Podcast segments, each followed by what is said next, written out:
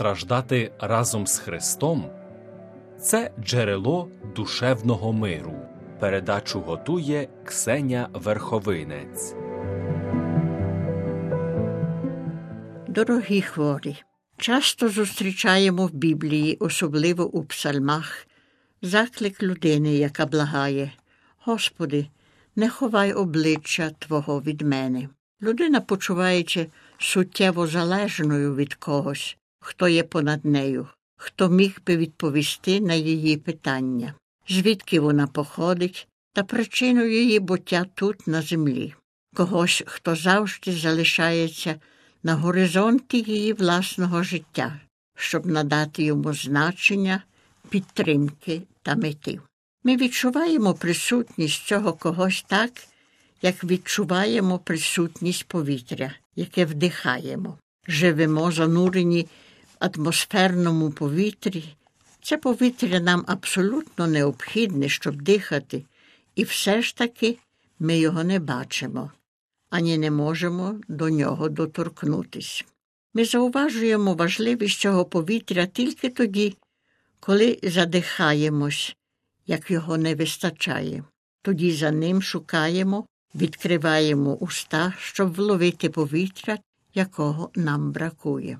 Щось подібного стається з Божою присутністю в нашому житті. Святий Павло твердить у ньому бо живемо, рухаємося і існуємо. Однак як мало про це думаємо, часто пригадуємо собі тільки про нього, тоді, коли нам бракує повітря, тобто коли щось нас турбує, гнітить наше життя. Тоді ми звертаємось до нього, благаючи світла, сили, допомоги. Тоді кличемо, Господи, не ховай обличчя Твого від мене, простягни з висот Твою руку. Господи, почуй мій голос. Коли Мойсей втік з дому єгипетського фараона, шукав Божого призначення для свого життя. Господь показався йому у формі палаючого куща і зробив з нього великого визволителя свого народу. Старозавітній Ісая, молодий, повний ентузіазму, шукав ідеалів для свого життя. Господь йому показав свою славу, і він почув його голос у храмі. І той молодий чоловік став найбільшим пророком в Ізраїлі. На горі Таворі апостоли Петро, Яків та Іван побачили божественну красу в обличчі Ісуса, і їхня віра в Ісуса скріпилася. Святий Франциск з Асізі віднайшов обличчя Боже в красі створінь і так став тим великим святим Вселенної. Блаженна мати Тереса з Калькутти зустріла Боже обличчя у спотворених обличчях всіх бідних та хворих, і так стала потішителькою і матір'ю найбільш опущених. Також і вам, дорогі радіослухачі, Господь бажає відкрити своє обличчя, бажає дати відчути свою присутність у вашому житті у новий, особистий, небачений спосіб.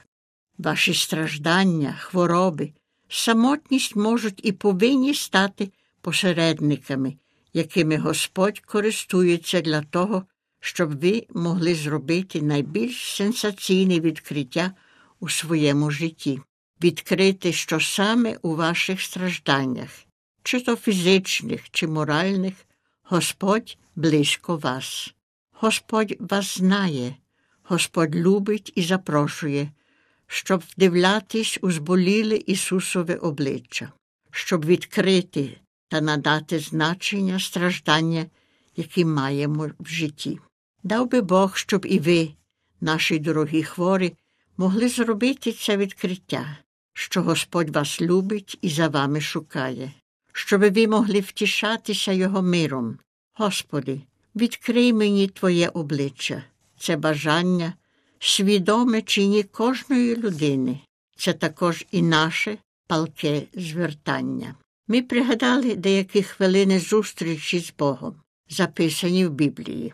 Особливо цікавою є зустріч Мойсея, бо він питає Господа як прийду ж оце я до синів Ізраїля і скажу до них Бог батьків ваших прислав мене до вас, а вони запитають мене, як йому на ім'я, то що мені відповісти? І промовив Бог до Мойсея Я той, хто є. Ізраїльтяни, натхнені цим Божим самовиявленням, викарбували найвище Боже ім'я Ягве, той, хто є, тобто Бог завжди і всюди присутній. Бог це той, який знає і бачить різні ситуації, в яких знаходиться його народ, в яких перебувають його діти. І цим ім'ям до нього звертались праведні та пророки Старого Завіту. Але ось прийшов в цей світ Божий син. Він в усій повноті відкрив нам обличчя Бога Отця. Тому апостол Іван, бажаючи викарбувати ім'я того Бога, якого нам виявив Ісус, пише Бог це любов. Бога ніхто ніколи не бачив. Коли ми любимо одні одного, то Бог у нас перебуває. Бог є любов. І хто перебуває в любові, той перебуває в Божі. Бог це любов, Бог це наш батько. Пізнати обличчя Бога любові і вірити в цю любов це найкраще, найбільш зворушливе відкриття нашого життя. І далі пише святий Іван ми пізнали і увірували в ту любов.